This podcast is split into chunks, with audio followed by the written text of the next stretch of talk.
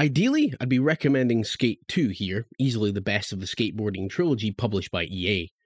But sadly, Game Pass only offers up Skate 3, which while still good, doesn't have Skate 2's excellently designed open world.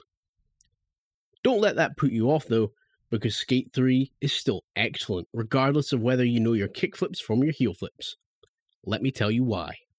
Tony Hawk games dominated my early years, even though my interest in skating only extended as far as cruising around on a board occasionally and never once managing to pull off an ollie. Myself and skateboards have roughly the same relationship as whales and deserts, probably best not put together. But skateboarding video games were a whole different story, and the Tony Hawk series appealed to me on just about every level. There aren't many games I claim to be great at, but Tony Hawk's Pro Skater and Pro Skater 2 are amongst the few I'd say I'm bloody good at. And then EA came out with something different Skate, a whole new take on skateboarding in video games. Suddenly, Tony Hawk had competition. Skate's control scheme has you flicking the right stick to pull off ollies, kickflips, and every other trick in the game. An ollie is as simple as pulling back on the stick and then flicking it straight up. A kickflip is the same, except on the upward stroke, you push the stick just a touch off angle.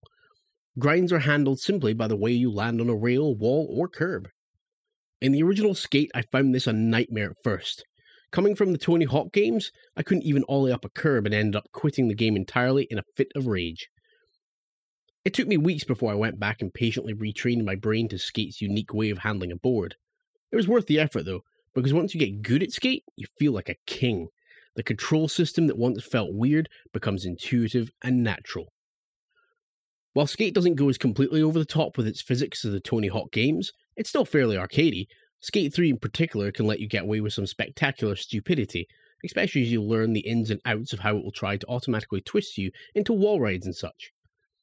But there's a hardcore mode if you feel like something more challenging, tweaking the physics to be more unforgiving, taming the speed, and being far less generous with ollie height.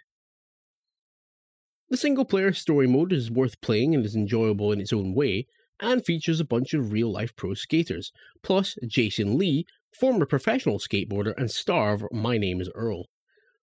But really, the best way to play skate is to just head out into the open world and look for cool stuff. Via a simple button combination, you can drop a session marker wherever you are, which lets you instantly teleport back to it whenever you want.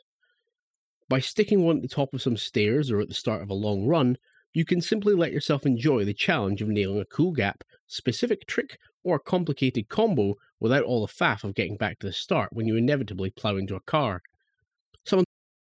With Skate have been handing the controller back and forth between myself and my best friend, challenging each other to try to land an awkward jump or find new ways of hitting a line we found.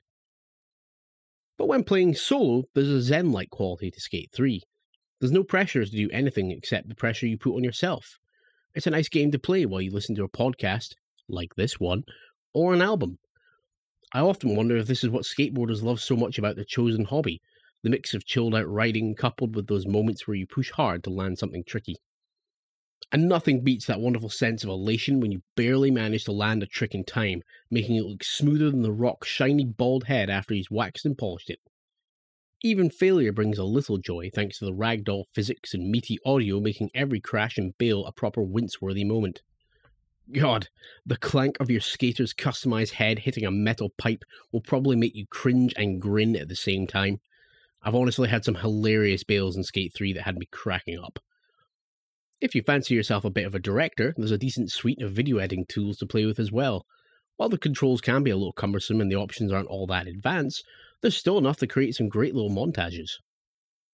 There's also a heap of park creation tools so you can spend time designing your dream skate park. And there are heaps of awesome parks to download. Despite the age of Skate 3, there's still an active community keeping it alive. It's a bit of a shame that the developers never did manage to get the hang of letting players walk around, mind you. You can jump off your board and even climb a little bit, but it's more cumbersome than attempting to lead a bull that's just been castrated around a china shop. Thankfully, most of the missions don't rely too heavily on walking around. You can even drag objects like tables and rails around to make better lines, but that's like trying to get the bull to walk backwards through the china shop.